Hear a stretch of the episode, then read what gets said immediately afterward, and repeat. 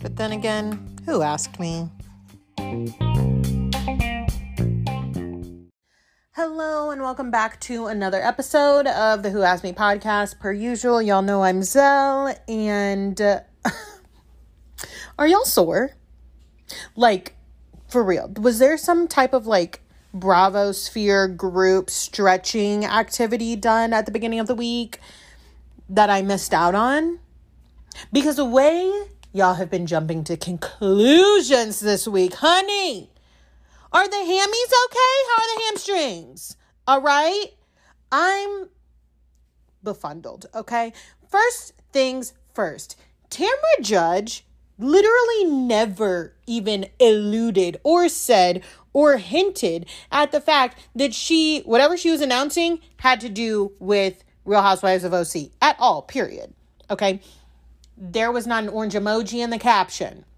There wasn't an orange fingernail polish. There wasn't an orange eyeshadow. There wasn't even an actual orange fruit in the corner in the counter on the counter behind her. So, like, what is happening here? I want to say this is like the second time, if my memory serves me correctly, that this woman has just straight fooled y'all, saying that she has an announcement or she's back, and it has absolutely nothing to do with OC. And like personally, I don't care because I've come to the conclusion that me and OC, we've gone our separate ways, irreconcilable differences. It's fine. We're both fine. But like, y'all really took one TikTok and fucking ran with it. My God. Okay. Secondly, what the actual F U C K is happening in New York. Let me let me tell y'all something. When I say y'all, I mean the women of RHONY. Every last single one of them. Not one of you bitches should be refusing to film shit. And I don't mean the shit that comes out of Ramona's ass. Y'all should not be refusing to film a goddamn commercial for Bravo right now, especially after this season y'all have given us. And especially not one Ramona Beatrice Singer. And no, I don't know if that's actually her middle name, but I looked it up and I couldn't find it, so Beatrice seemed like it was fitting. I don't know who sold the story to Radar Online that Ramona would not be coming back. I don't know. I don't know who did it. It wasn't me. But the chokehold that Ramona has on the NY girly stands, like, and I'm just gonna be honest, y'all, I, I don't understand. Okay. This woman has actually not given us anything great in like the past three years. Like, I think we're just like, she's like the boyfriend that you're scared to break up with because you're like, well, it's comfortable. I know what I'm going to get. Like, I don't want to get back out there and see, you know, what the waters have to take. No, you're not going to know unless you try. We're not going to know unless we try. Now, am I saying it has to be like a big firing, Kelly Dodd style? No it or she doesn't need to like go quietly in the dark, we can absolutely like let Ramona go semi gracefully. And I am going to say semi because I've seen that woman's feces on TV too many times for it to go gracefully. There's no grace, no no full grace for Ramones. Okay. It's going to be a semi and it's fine. All right? Like if Vicki can leave the OC and NeNe can leave Atlanta and those shows both still go on. And to be honest, I don't think like the plummeting ratings for Atlanta and OC have to do with Vicki not being there or NeNe not being there. While they were there, they were good. While they were good, they were great. But all good things must come to an end, okay? Ramona doing the same things over and over again for 13 years is not cute or funny anymore. Y'all want everything else to evolve except for these housewives. Make it make sense. Okay? I personally cannot watch Ramona lay on top of people went to deflect from a conversation anymore. I don't want to see her. It was the secondhand embarrassment I got from her the other week trying to deflect from that conversation by, do you want to see me dance? Do you? No, no. And I, that would be anybody. Okay, if Eboni, Leah, Bershan did it, that's it's embarrassing. Okay. Like while I was looking up trying to find her middle name, Ramona is worth $18 million. She will be fine without RHONY. Have her back, welcome her back with open arms on Watch What Happens Live every so often. Okay? It'll it's gonna be fine. Like my word. And you know what? Another thing, back to all roads lead back to Linnethia, okay? I would argue, I would argue that NeNe leaving Atlanta and like Bravo in general is bigger than if Ramona were to leave. Okay, NeNe was more influential. And if you would like to discuss that with me, I oh, slide in my DMs. Okay. NeNe was more influential. I said what the fuck I said. And I'm not I'm not backing down on it, but I'm open to conversation. Okay? But I'm just I'm I've had enough. I've had enough. Y'all need to sit your ass on the couch next to Andy and talk about it. Okay? And like again, Ramona could honestly leave with some grace if she sat down and filmed this reunion. I just, my, my word. Ugh. Moving on to a next topic that I'm just going to go ahead and get off of my chest. Um, I don't really think it's a hot take. It's really just my opinion. And I, am going to explain it to y'all. So I am so underwhelmed by this Sex in the City reboot. And it starting with the name. And just like that. And just like, why don't we continue to call it Sex in the City? like Sex and the City 2.0, 3.0, 3.5?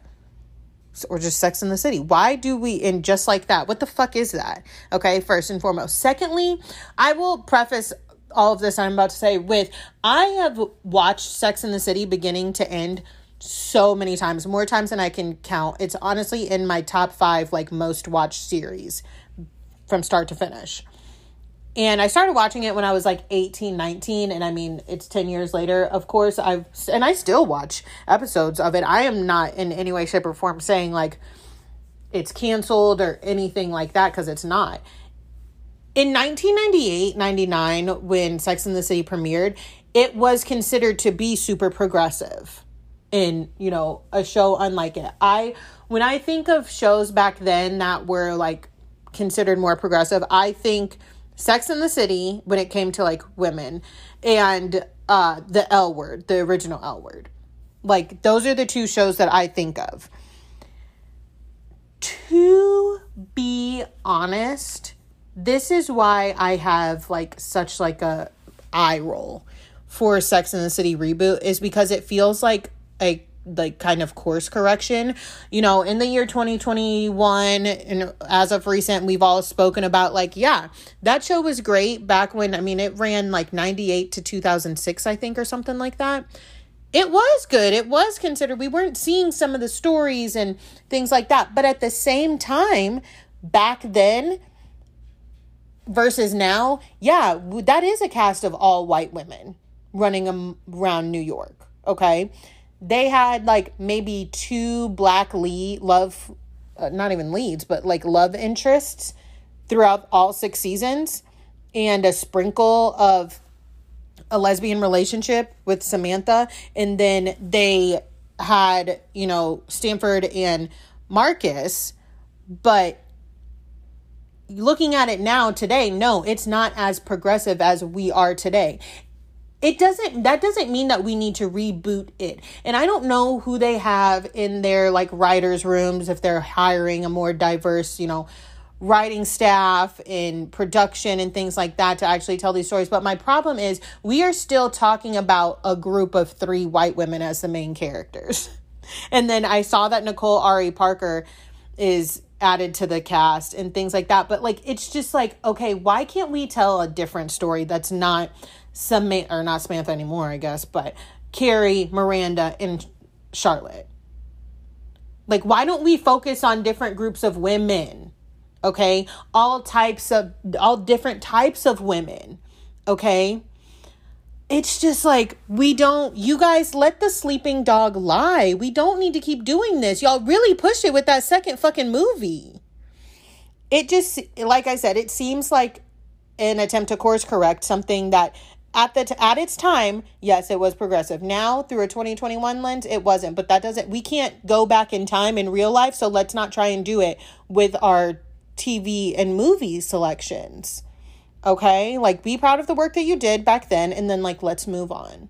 But that's all I have to say on that. Don't don't drag me or you can. I really don't care cuz again, I said what the fuck I said. But also, since the Bravo sphere just won't quit this week, literally like five minutes ago, Mary Cosby put on Instagram that she, in the most chaotic font, but like if you know Mary Cosby, she is the epitome of chaotic energy. Like, chaotic energy began in her i'm convinced but she put on instagram that heather gay unfollow or no she blocked heather because Heather is a racist and Heather admitted that she's racist. Oh, okay. I don't I don't know what to do with that information. Like I can you can you give me something else, Mary? I don't know because like Mary has like I'm not ruling that out. I don't know Heather personally, okay? I'm not ruling that out. But I also know that like Mary saying like some of the shit that she said last year, like the colorist shit, and I'm just like, what the actual fuck is going on? Like, what is happening? I don't know. I am overwhelmed this week with the Bravo news. And I mean, at the time I'm recording this, it's Friday. I if something happens between now and this episode release, we're just going to miss it or maybe I'll swing back around at the end like I usually do. But with that, let's get into our recaps of the week.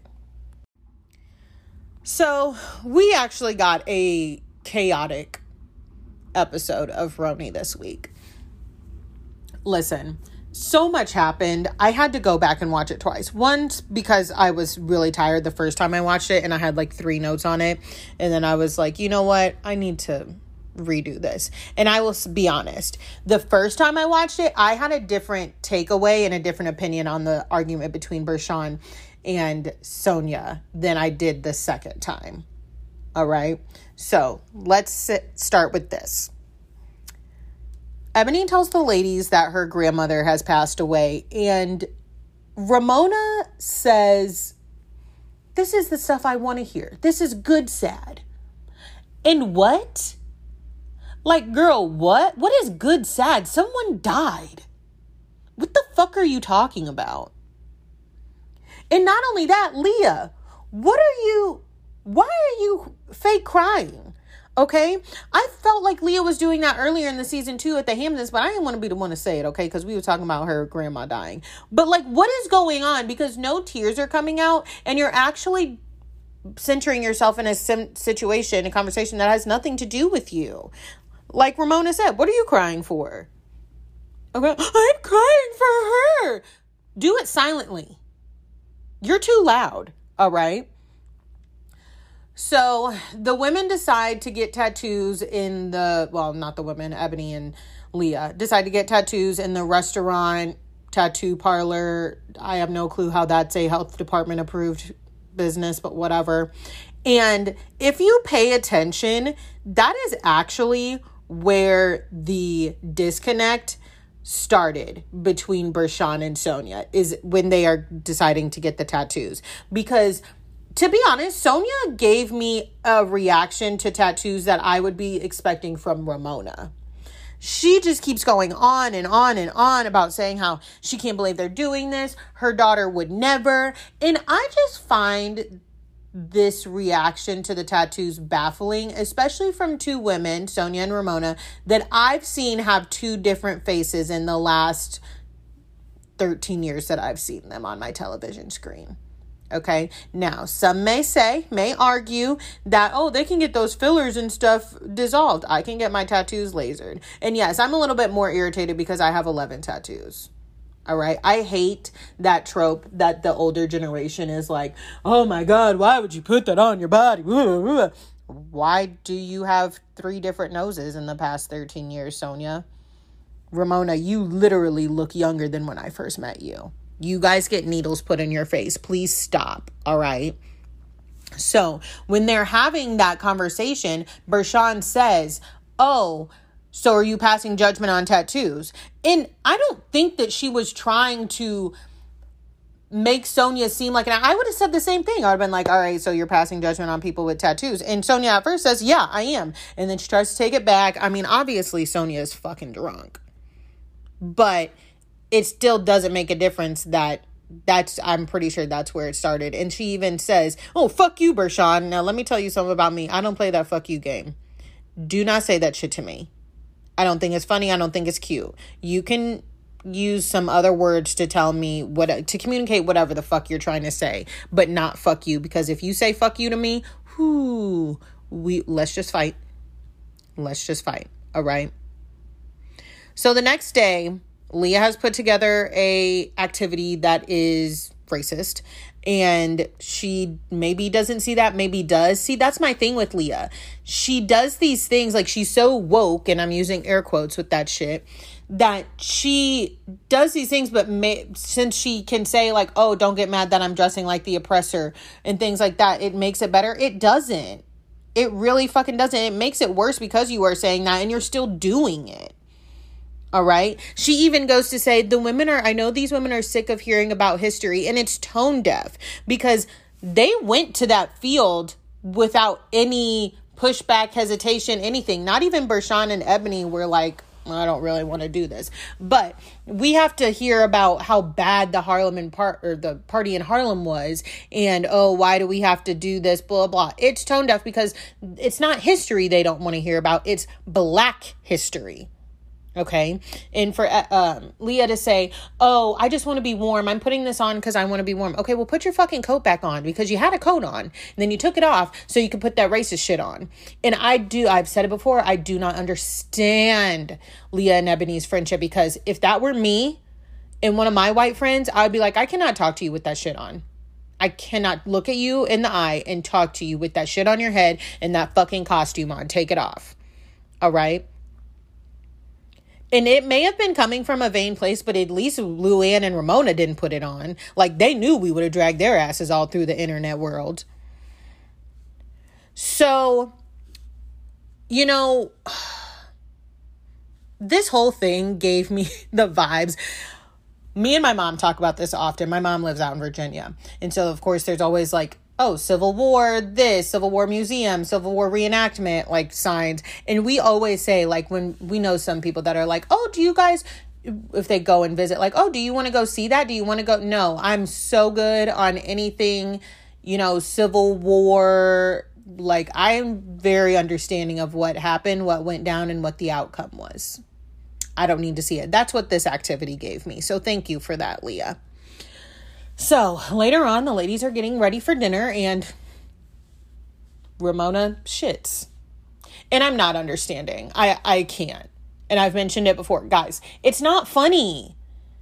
What is going on? And the fact that it was in the bathroom as well, and it's not makeup. Like, that's not fucking makeup. Like, so please shut the fuck up, Ramona. But, like, it's not funny, okay?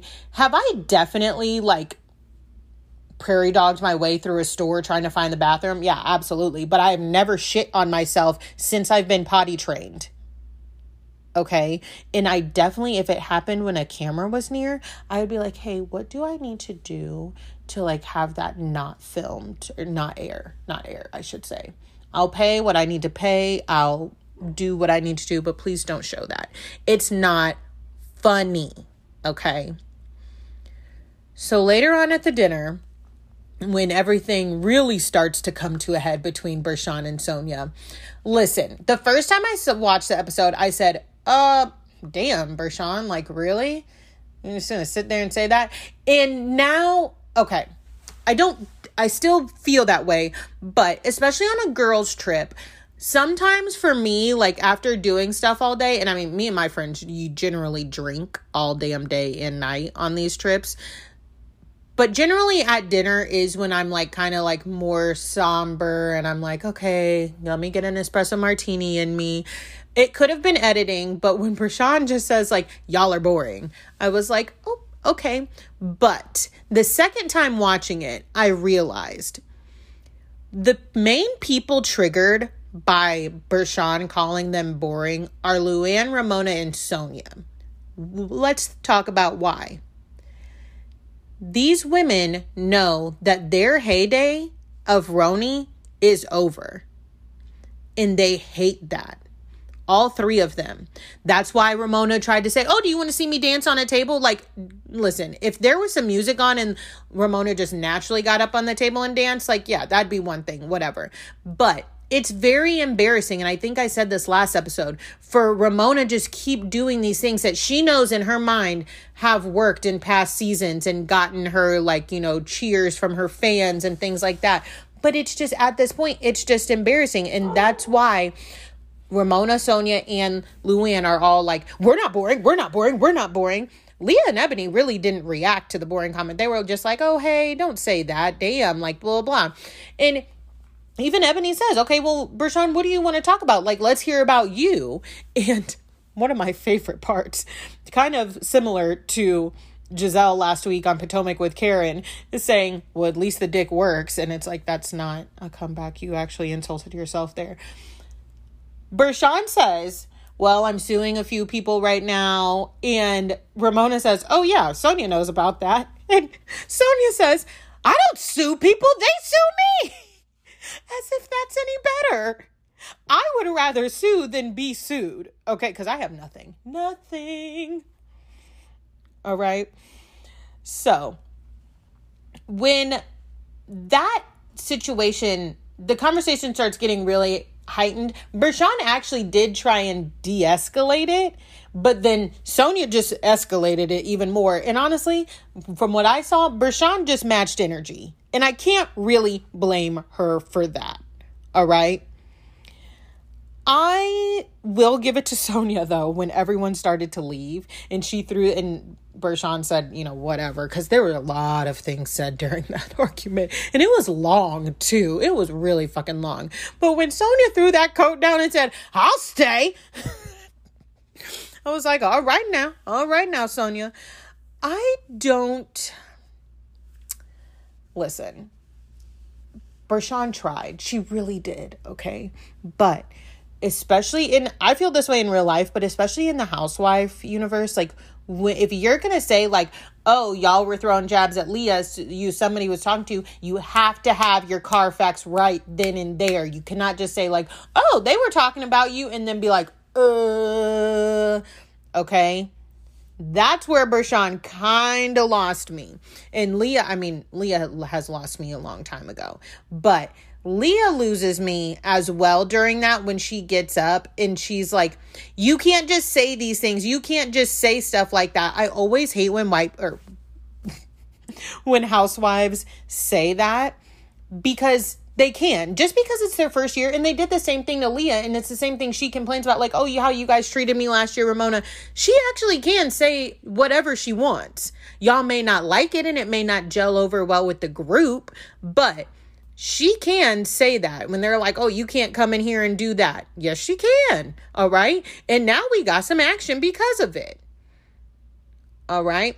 So, this argument from the restaurant to the fucking library. I have never related to anybody in Real Housewives history more than I related to that person that they panned over to in their apartment looking down at them on the street arguing. Because Lord knows I love to look out the window and uh, spy on people. I do it in our apartment complex all the time. Our neighbors down the street, they broke up and they yell, they argued with their uh screen door open one day. I was all up in that shit, child. I was in it. Okay. So, when we get to the library and Leah is doing these stretches or whatever the fuck she's doing, she tells Bershan, like, you're not drunk. Don't say that. And listen, here's, I think I've said this before on here. Leah irritates me with the drinking shit she says, Oh, when I'm drunk, I don't even know what state I'm in, what time it is, blah, blah. Leah, that's your drunk. Okay. When I'm drunk, I know where I'm at. All right. I know somewhat what's going on. I know what time it is. That's your version of drunk. I do think Bershan was drunk. You can look at her multiple times. We just don't know Bershan that well. So to say, okay, yeah, she's drunk. No, she's not. She's not Sonja drunk. She's not Ramona drunk. She's Bershan drunk. Okay. And that's different, Leah. Drunk is not across the board the same fucking thing. It has some similar qualities, but Jesus fuck. Okay. Now, I have a question.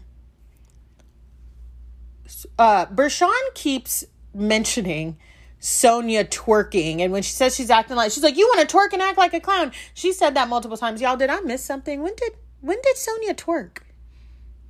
Did I miss an episode? Like, I'm very, very much confused, okay? Because.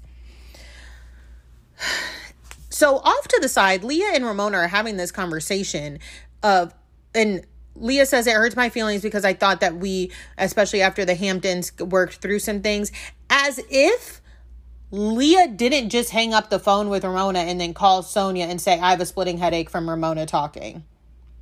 Like, the audacity of everybody, and yes, I'm to steal Luann's word. The audacity of everyone this episode was baffling to me. Because Leah then says, You can't call her a hoe. You literally called all of them hoes in the second episode all of them. And you said it in a degrading way. So what the fuck are you talking about? Luann telling Bershan, don't talk to her like that. Don't talk to Sonja like that. You literally said that she was a one night stand. Like, what are, what, what are any of these women talking about? They just all look like hypocrites. Except for Bershan, TBH. now, we got it to be continued. I am so interested to see this maybe physical altercation. Now, it doesn't it doesn't look like a when I think physical altercation, yes, I'm thinking Candiace and Monique. Okay? Maybe that's my bad. It doesn't look like a physical altercation to me, but we shall see. All right. Whew, Lord. I liked it.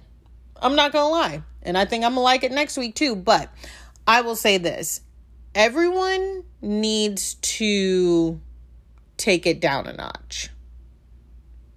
May- See, I don't know. Like everyone was talking this week about like, oh, this was like the best episode to date, or like, oh, you know, RHONY's still lacking something. I don't know. This it was just chaos, pure chaos. But I mean, chaos is why we watch the Housewives. So it gave what it needed had to have give. So I do, before we get into Beverly Hills and Potomac, I do want to touch on just a few things that I saw surrounding Miss Eboni K. Williams on the internet this week. So let's get into that. So before I continue on to the rest of the recaps um, for the week, I did want to touch on some of the conversations around Eboni K. Williams this week. Um, as you all know, and you saw on my Instagram, I mean, I've been very vocal, but I do like Eboni. Um, my friend got me a cameo of her. I posted it recently. Yes, I am a fan of hers. I do like seeing her on my TV screen. Um, and I want to continue to see her. Okay, I I am a person that thinks that like every housewife should have at least two seasons, but not to stray. Um, I have friends in the Bravo universe that are not the biggest Eboni K. Williams fans. And honestly, that's fine. I don't agree with everything that comes out of the woman's mouth. I don't agree with everything that comes out of my best friend's mouth or my mama's mouth or my fiance's mouth. Sometimes I don't agree with some of the shit that comes out of my mouth. I just be talking, all right?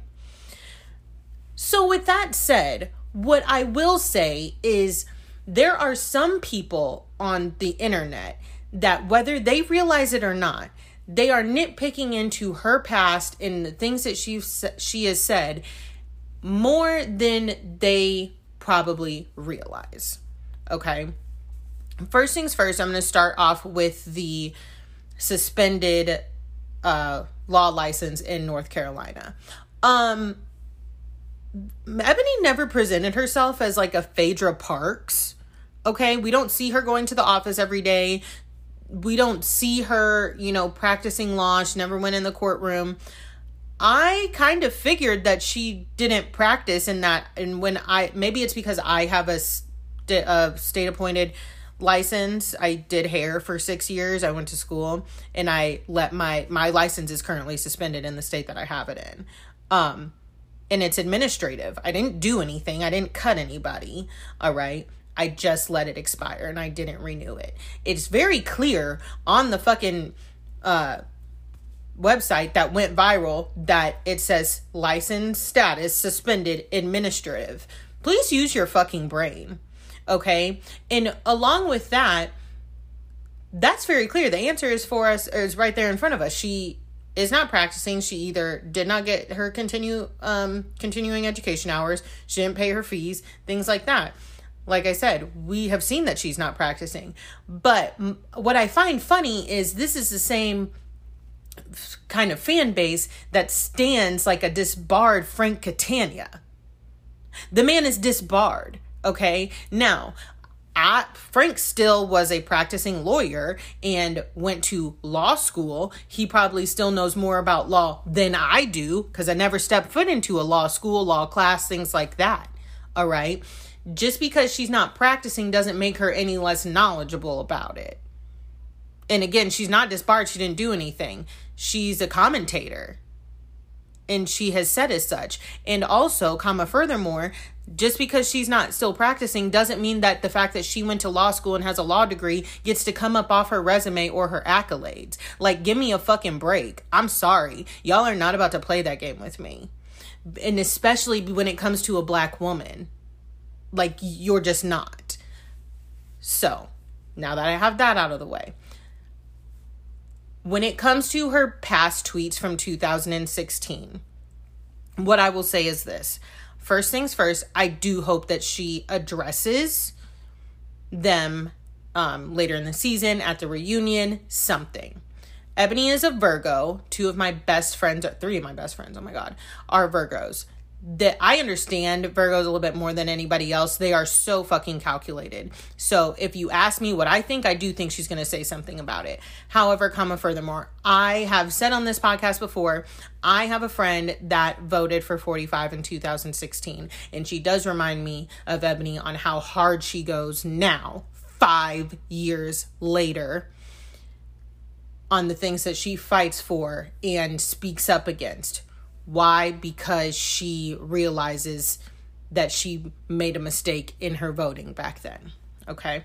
So there's a tweet circling around the internet that Eboni says that she wrote in in 2016 and that you know she she wrote in but she wished that he would become president so, and that we know that her mother voted for him as well. I'm not going to touch on the mom thing because at this point, if you don't understand that people have different political views than their parents, then I don't know what to tell you. Argue with the fucking wall.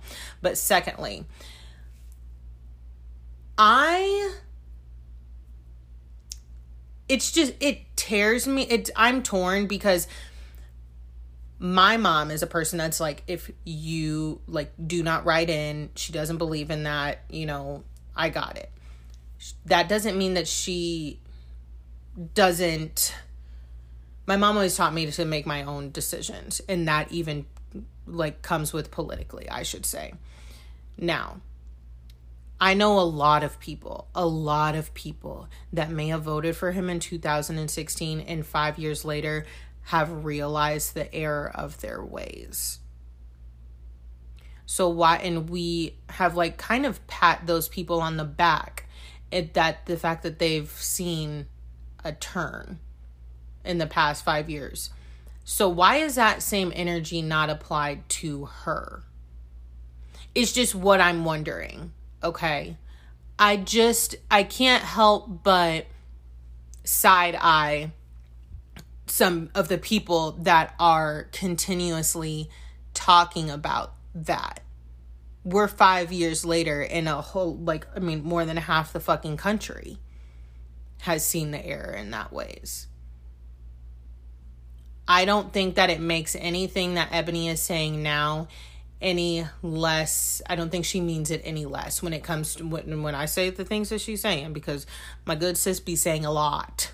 Sometimes i'm like hmm right she just i just saw a clip of something she said the other day and i was like oh hmm I don't know about that one, girl. But again, I state I don't agree with everything that comes out of anybody's mouth.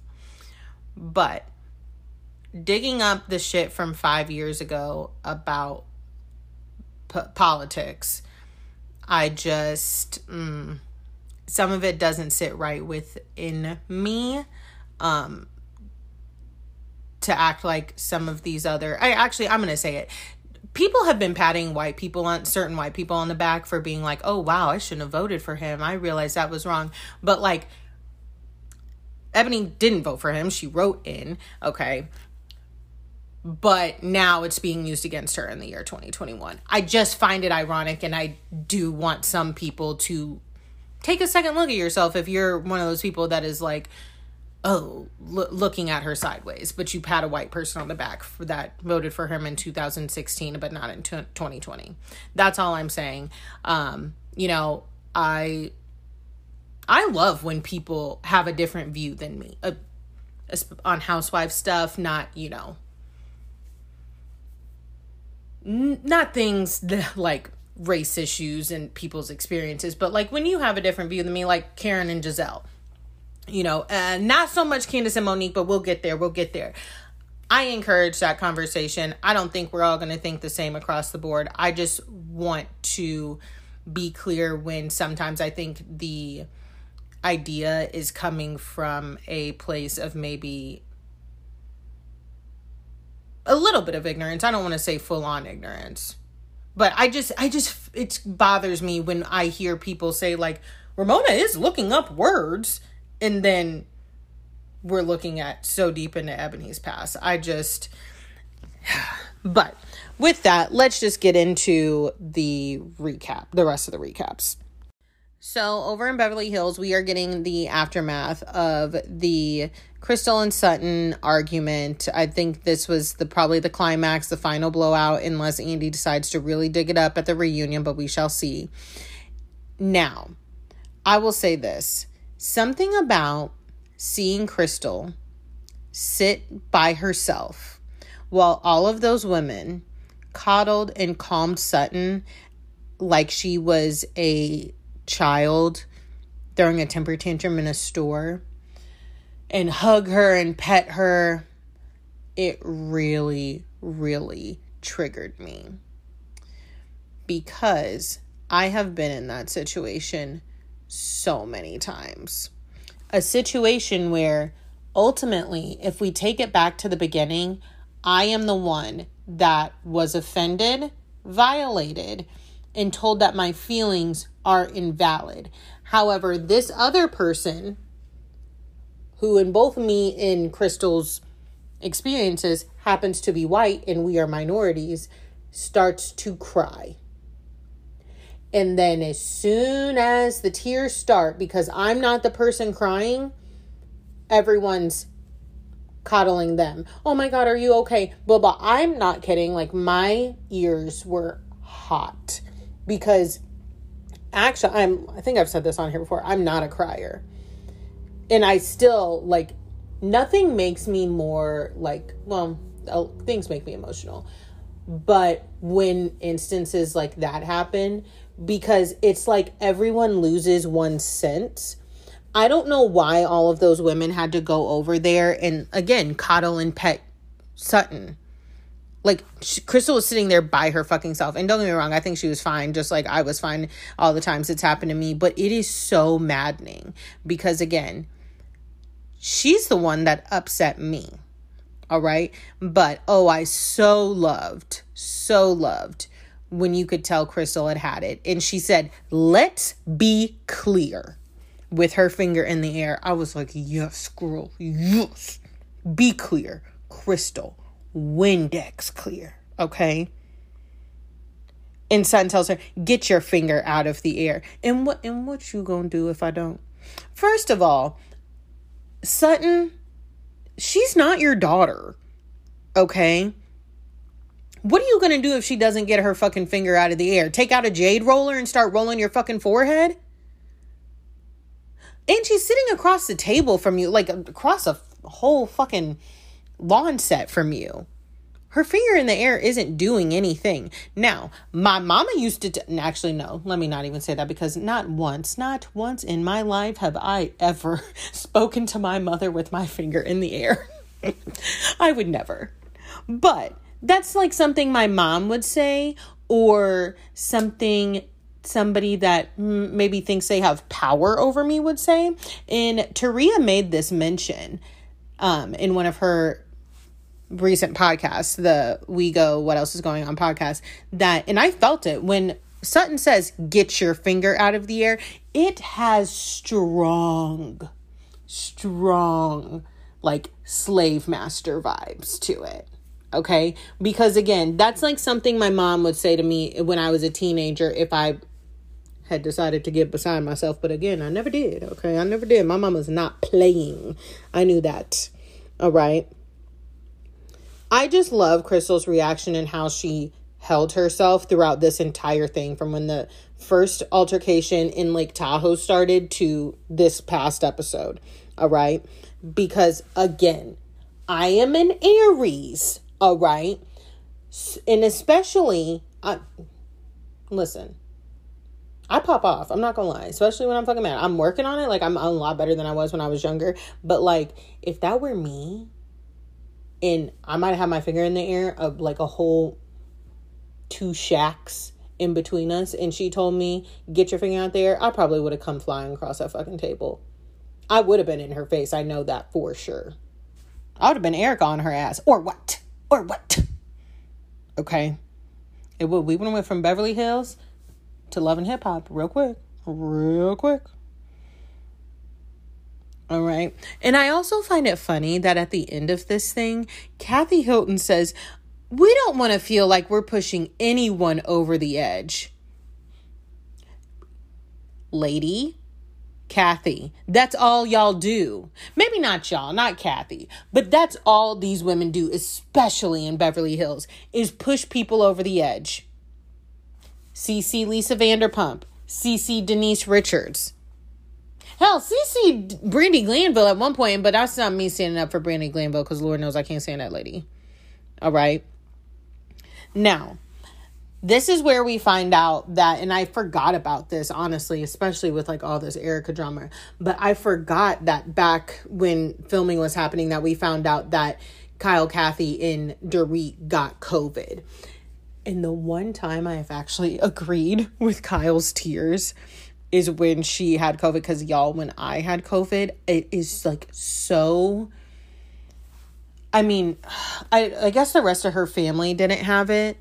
Kyle's family, it was very lonely. And like me and my fiance, he tested positive for it first, and I like wasn't sure if I had it because I didn't feel anything. Um, so we were like, you know, staying. He was staying in the living room. I was in the um bedroom and we were like figuring out how to move throughout the apartment together like i i felt those emotional tears because it was a lot it was a lot all right so i know i said that i wasn't talking about denise again but we start to see the beginning of the headlines come out about the lawsuits against tom. And you know i just find it funny that these women are saying innocent until proven guilty because that's not that's not really how y'all roll in this group. All right? And honestly the things that are innocent have in the past that have been innocent until proven guilty in this group of beverly hills women haven't been things as serious as you know widows and babies and victims of explosions but y'all really were guilty until proven innocent with Brandi and Denise hooking up, but Lord, we're not going back there. We're not going back there. Okay. Now, we're getting to see these Zoom conversations that the women are having, the call between Erika Rinna and Kyle. And like, listen, I've heard that LA people live in and slash famous people live in like a bubble and like an egotistical bubble at that. But this idea that the women are pushing that people just wanted to see Erika fall. It's um very tone deaf for me to be honest. Like this isn't you like who you're fucking or you know even as simple of like back owing on back taxes just you scammed pe- hurt people well i shouldn't say she did she's involved in a scam with hurt people, people that were injured. Okay. So please eat. Uh, I want all of them to eat a fucking piece of humble pie here because this ain't it. I'm not enjoying watching the, and I'm using air quotes here, fall of Erika Girardi or even Tom because at the back at the beginning and end of it are these people that have lost something so much more so much more than erika will lose. Okay? Their lives their skin they've gone through this intense trauma. Okay? Like i am mm, it's just every time she fucking talks and, and the fact that she has not mentioned like these are terrible things like or the victims like oh these poor people like yes i have it hard but like these poor people have like it's baffling to me. And at one point she says everyone thinks erika jayne brought tom girardi down. I don't who's who said that? Who said that okay where are you getting this from some of the shit coming out of this woman's mouth i'm just like who said like literally not to quote Atlanta, but who said that? All right? Because that's not what we're saying, sweets. And I know you know what we're saying because you cannot get off the Twitter, but you need to. Mikey needs to yank that phone. All right? She's like, people want to see me lose what I've created. What you created with money that wasn't yours, Erika. My God, it is so tone deaf and like hard to fucking watch. This is my thing. She wants to say that she didn't have a clue, and I would just have so much, so much, so much more respect for Erika if she just said, Listen, I was a 28 year old cocktail waitress and single mom. I saw an opportunity. I met a man with a promise of a better life. And my life inst- instantly changed and I had no more worries, and maybe that made me a little bit negligent. And I didn't pay attention to the things that I should have been paying attention to. I would have so much more respect for her if she just said that right there. Okay? Because that could be true. But the fact how she continues to argue in art like online and on Twitter and the shit that she's saying like it is and doubling down on it's disgusting to me to be quite honest all right and these the women lisa rinna Erika and crystal all go over to Erika's house for a kiki they have some champagne and they start talking about finances and Erika's saying oh please look at your um and i'm not gonna lie i was shocked by this conversation but again again as i've said before multiple times with beverly hills i'm not rich these are rich people problems. Okay. I have no choice but to check my bank account after I decide to spend $50 at TJ Maxx just to make sure that I'm still on track. All right. But do I trust my fiance? Yeah. But when it comes to financial stuff and the financial conversations that these women had, anything with my name attached to it cannot have any funny business attached to it. All right. My fiance cannot walk in his house and say, "Oh, um, Giselle, I need you to sign this real quick, and um, you know, we'll be good." Good on what? What you need me to sign? I have signed Mentia Plenty leases in my life, apartment leases, and I still read every single one. Okay. Like that's not. Mm-mm. Crystal says bank stuff freaks her out, and that Crystal saying that bank stuff freaks her out freaks me out. But one thing I will know, and I agree with what Crystal said. She says if I asked Rob to sit down and explain this stuff to me and talk to me about it, he absolutely would. And I even agree with that. Listen, I am team knowing what you're getting into. And one thing I do believe is that Miss Erika Jayne knew what the fuck she was entering into with Tom 22 years ago, and I do think she knew a little bit more than I than she's leading on now. Okay? They're saying at one point they say most women don't know, you know, the financials and think most women where? Who? Who? Point them to me because I'm going to help them out. All right. You have, again, my fiance has one time for me to ask him some shit. Let me ask him how much he spent at Best Buy. And you cannot blow me off, all right, the way Erika continuously says that Tom did. All right. She says that she, you know, asked him, she was in the tabloids for a lawsuit in Arizona two years ago. And she came in the house and she said, What's this? And he said, Oh, don't worry about it. It's not 1950.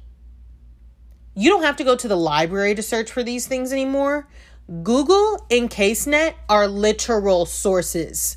If I can find my high school boyfriend's mugshot for $9.99 online, Erika, you could have literally just done a little bit more digging on the first lawsuit and probably found out what was going on.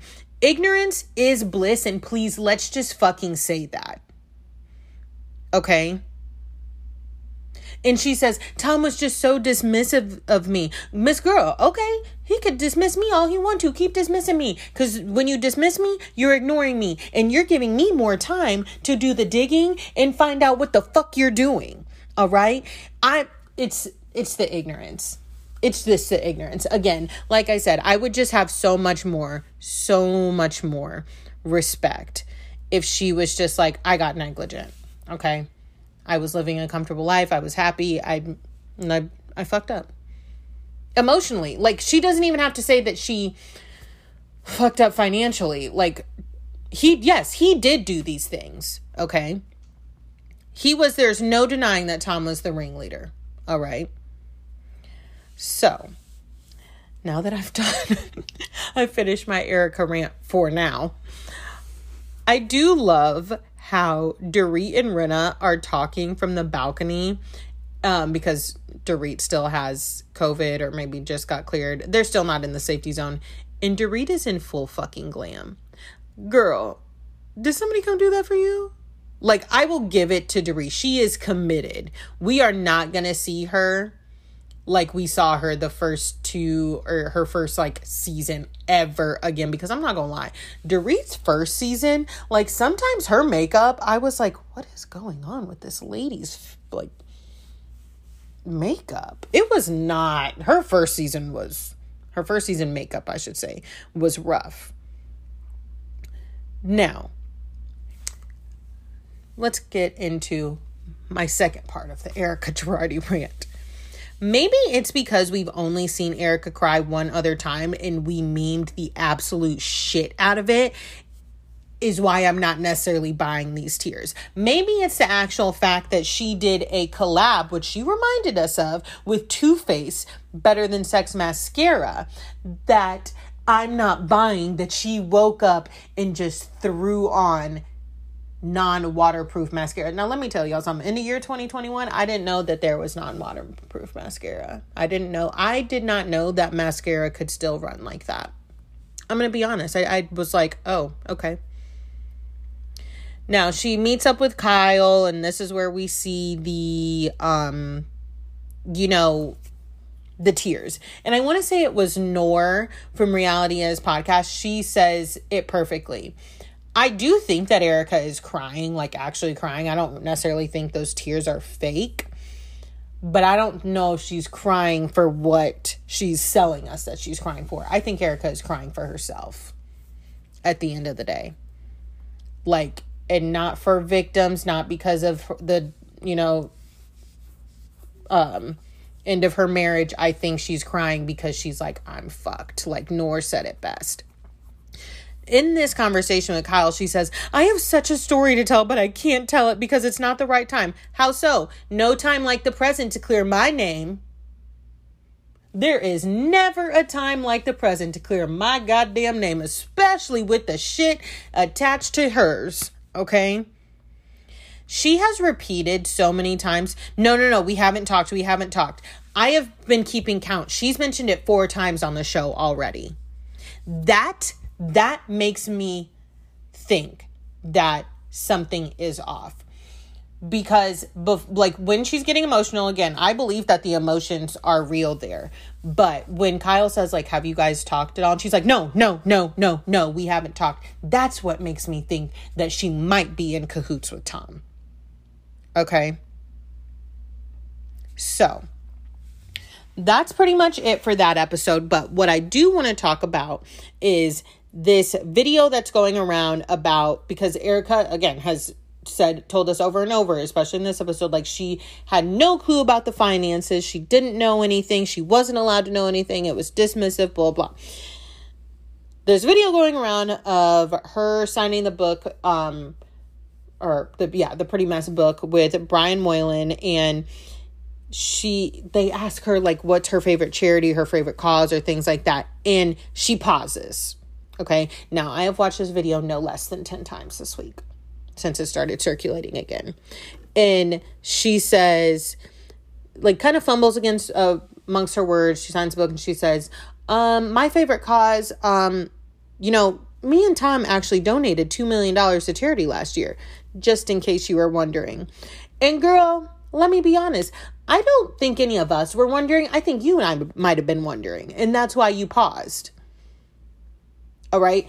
It's the what she tried to sell us for me. That she was a boss that she was in charge of this shit that she you know was on top of things. And here it comes that she's actually she actually wasn't. Okay? And that's fine. Okay? Again you got wrapped up in the glitz and glam and ego of it all and that's fine a lot of people would. And I don't think anybody is blaming her for that part.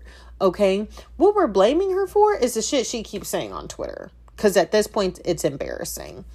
All right. What we're blaming her for is acting like we're all crazy to be even questioning any of this shit. I mean, we're blaming her for a whole bunch of other stuff. But at the end of the day, yeah, I understand that time. Now, I will say this. I have Twitter, we all know Twitter is a dark place. The people that are like, she needs to go to jail, I'm like, y'all. She, I'm not going to say that Erika needs to go to jail. Okay. Now, that part, I will say, like, I don't want to say innocent until proven guilty, but I'm not going to say that she needs to go to jail because I fully understand that Tom did these things. I just don't think that she was necessarily as on top of shit that she was supposed to be. And maybe she knew a little something because, again, we've seen signed subpoena dates that she was served and before, like from back in May 2020. So it's just. Hmm it is just something.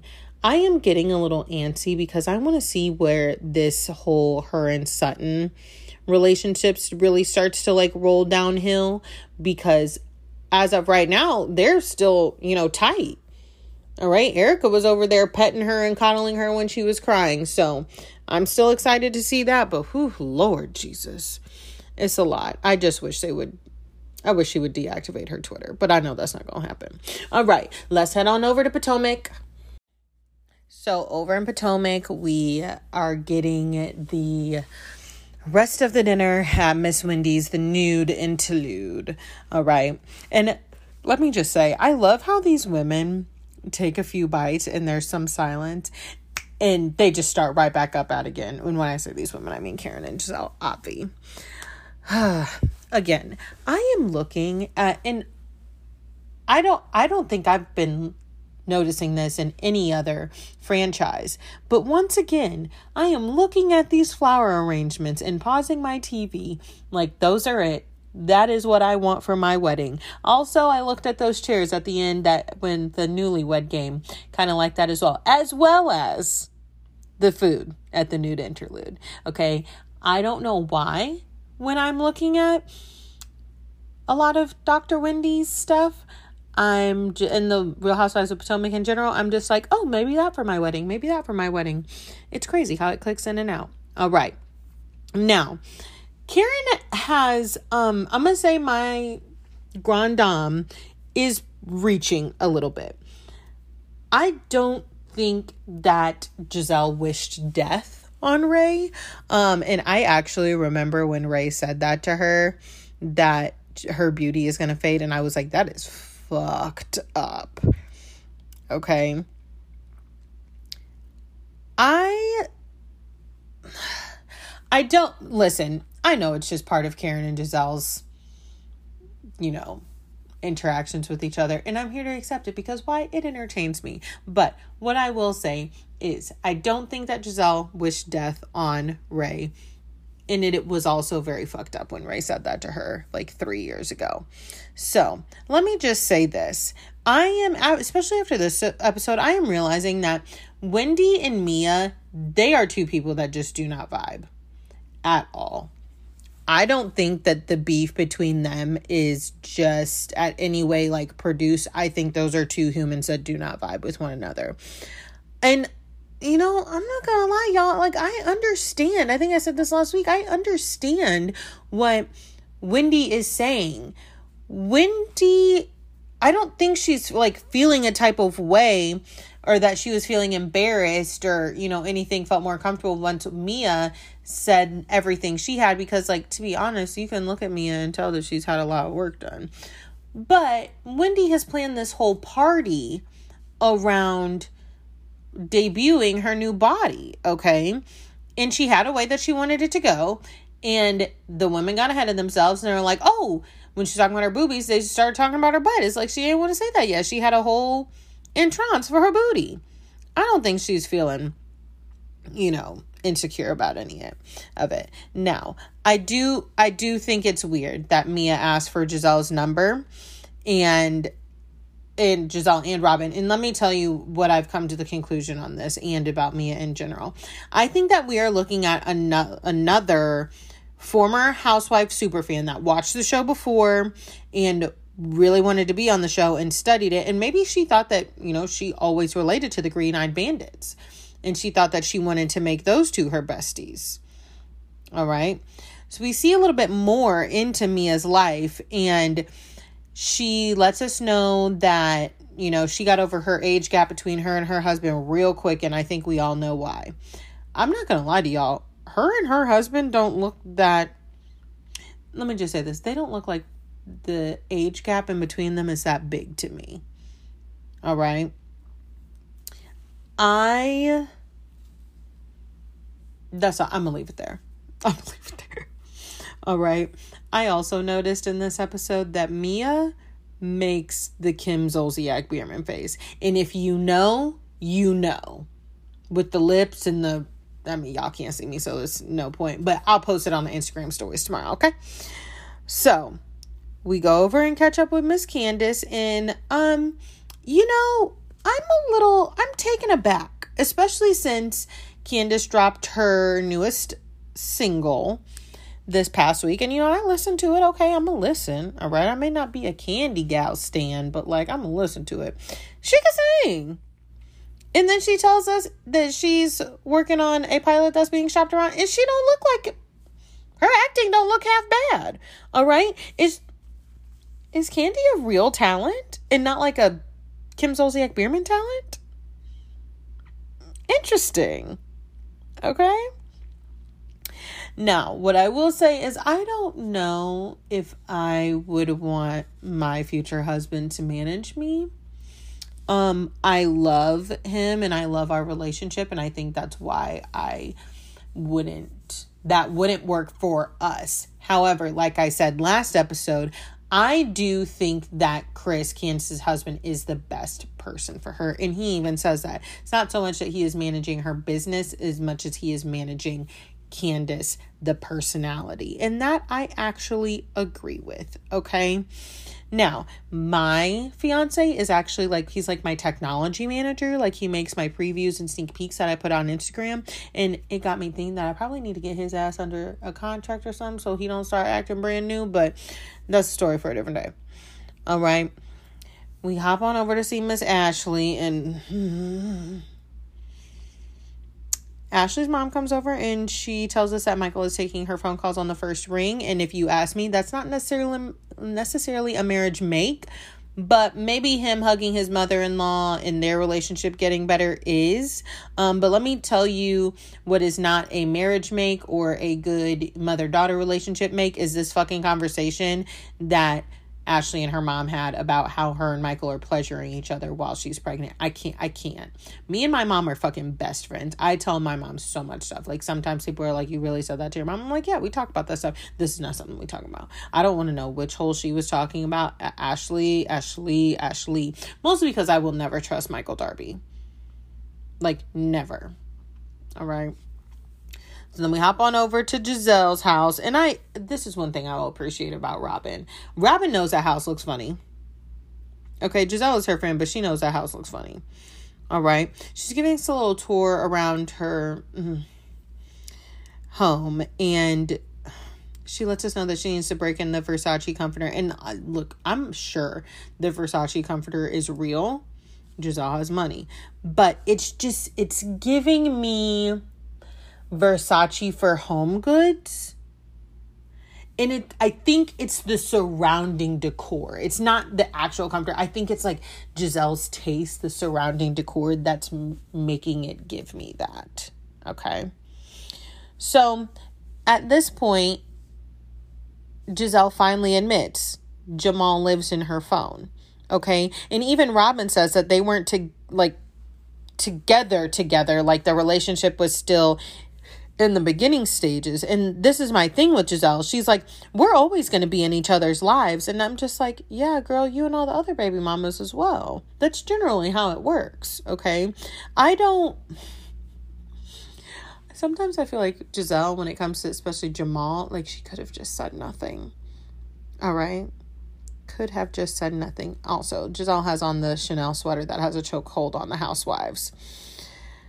So when Karen and Ashley meet, Karen admits that she was wrong, and she also admits that she ain't she don't know what Sing Sing is.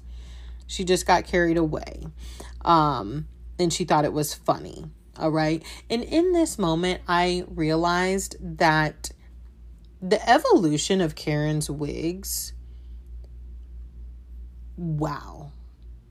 Talk about wow. I mean, we're none of us will ever forget is it season three? The wig shift. Okay. Now not the Sheree Kim wig shift from Atlanta. The the wig shift from Potomac with Karen. Oh my God.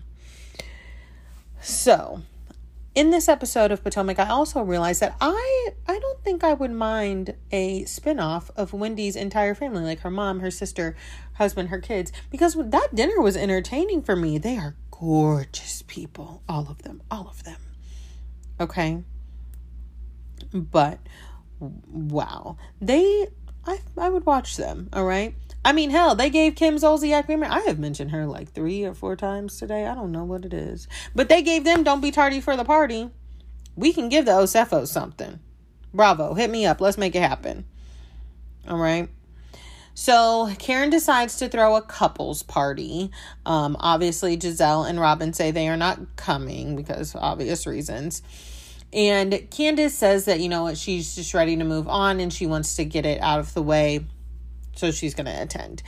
And she mentioned, you know, how her back is still, her back wounds are still healing, XYZ. And I know that I've said that I'm not going to touch on Candace and Monique in here. And I'm, I'm not. I'm not going to go into depth, deep depth about it. But I'm not going to deny that there is definite definitely trauma that comes with um, after you get into a physical altercation. I just don't agree that you can say whatever you want anytime you want. All right. I feel like most of us learned that the hard way, and Candace's mouth is not innocent, and she just happened to catch the wrong one in, in Monique. I'm not saying that Monique was right in everything that she did. I just, I'm glad that Candace is been like i'm gonna decide to move on because this was it was getting old and like the i actually if it if you ask me team monique or team candace by the end of last season of potomac i was really team karen because i do think that karen had the best perspective on the incident. So also in this episode my irritation with Gizelle Bryant grew even further because while she was sitting at the dinner table with her daughters, who are actually really funny and dragged the shit out of her, I realized that she not only fucked up the spelling of my name by putting a Z on it, she also, one of her daughters has the exact name that I was thinking of possibly giving to one of my future daughters. I didn't realize that her daughter Grace's name was Grace Giselle. I liked that name for me. Now it literally was one of my top contenders, and now it's literally at the bottom of the list, like the bottom of the bottom. I might give another dog, like a dog, that name. And that's not to insult, but like somebody asked me the other day, like, oh, how did you pick out your dog's name? I'm like, well, listen, I had, I have like a list of baby names, and that my dog's name was on it. And I was like, I don't think I want to name this like I'm not gonna use this for my son, so I gave it to one of my dogs. Or I have one dog, but I gave it to my dog. But yeah, now it's just at the bottom of the list. I'm not gonna name my do- a dog Grace, but y'all get it, okay? So, mm, I think I have, as of right now, I'm not gonna make a strong judgment, but as of right now, I'm gonna say this: I'm not a Mia fan because she is being two faced. Like, what are you talking about? You literally were all up in Gizelle's face, like, oh, let me get your number. And she just hated that Wendy came with the smoke and the Carfax, okay? So they play a newlywed game after all the couples get there. And this is where we get the. First off, first off, actually, before I get to Waffle House, Mia asking how to spell missionary. And then I'm still not even sure that she spelled it right. Look, y'all, my eyes are terrible. Um, but I was like, Miss Girl, what? Please don't. Mm, I don't know.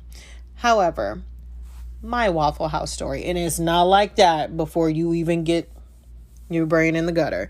But I will never forget a few years ago around here, it was like a snow slow news week around where I live, and a local Waffle House got a C health inspection grade and everyone was bitching about it and being like, "Oh, y'all are disgusting." And somebody in the comments section said that if you go to Waffle House, or maybe it was a Waffle House in Atlanta, it was somewhere Okay, it was somewhere, but somewhere somebody said in the comment section that if you expect Waffle House to have anything, it was a Waffle House in Atlanta, y'all. It was. Nevertheless, if you expect a Waffle House to have anything above a C rating, that's on you, not them. And I felt that in my soul because that's what it was. Our Waffle House here has like a B or a C. Okay, so now since we've learned Mia's most interesting place her and her husband have had sex. I'm just thinking about that C grade health inspection Waffle House. Oh, that's disgusting to me. I'm not gonna lie to y'all. And she was like, You just gotta bend over. What in the fucking Waffle House? Like, what in Waffle House told you you was in a damn mood? I don't even, I don't think I would pee in a Waffle House, to be honest. There's not enough toilet paper in the world for me to rim around the edges. There is not enough squatting. I don't want my pants off in a Waffle House. Like, I really don't. All right. So,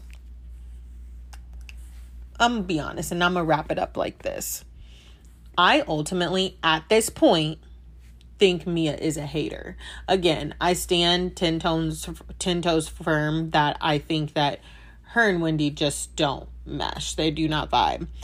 But when they're playing the newlywed game and the question is like what one of your friends would your you think your husband would be interested in and Eddie says no one, I don't think that's a bad thing. And Mia has the audacity to say, "Oh, I think she has him trained really well." So, she has him trained to be team Wendy. So, maybe, just maybe, you're mad because your husband was obviously on a few other teams before he got to your sweets.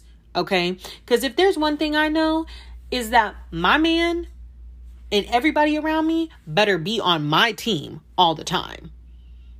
All right?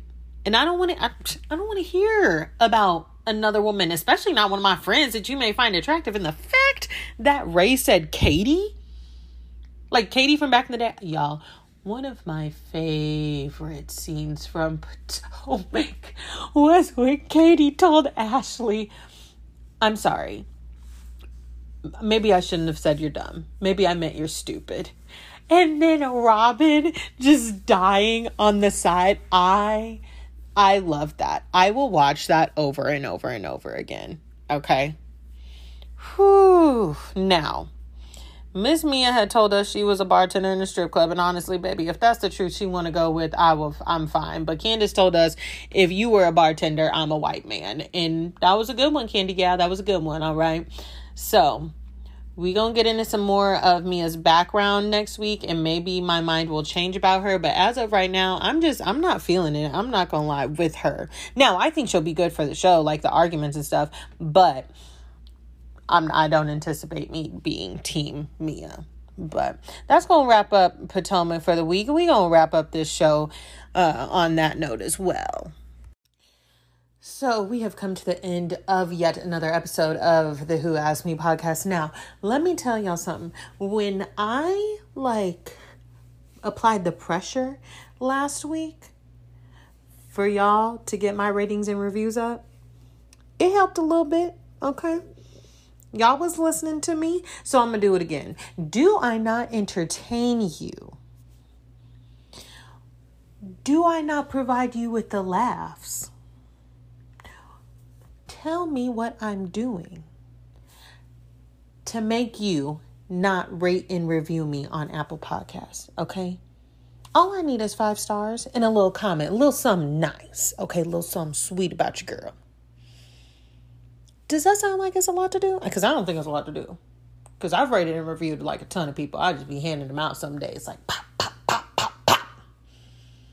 So, as always, please do not forget to head on over to Apple Podcasts, rate me five stars, write me a little review, something sweet, so nice so we can get your girl a little bit more traction. All right, that's all I want some traction.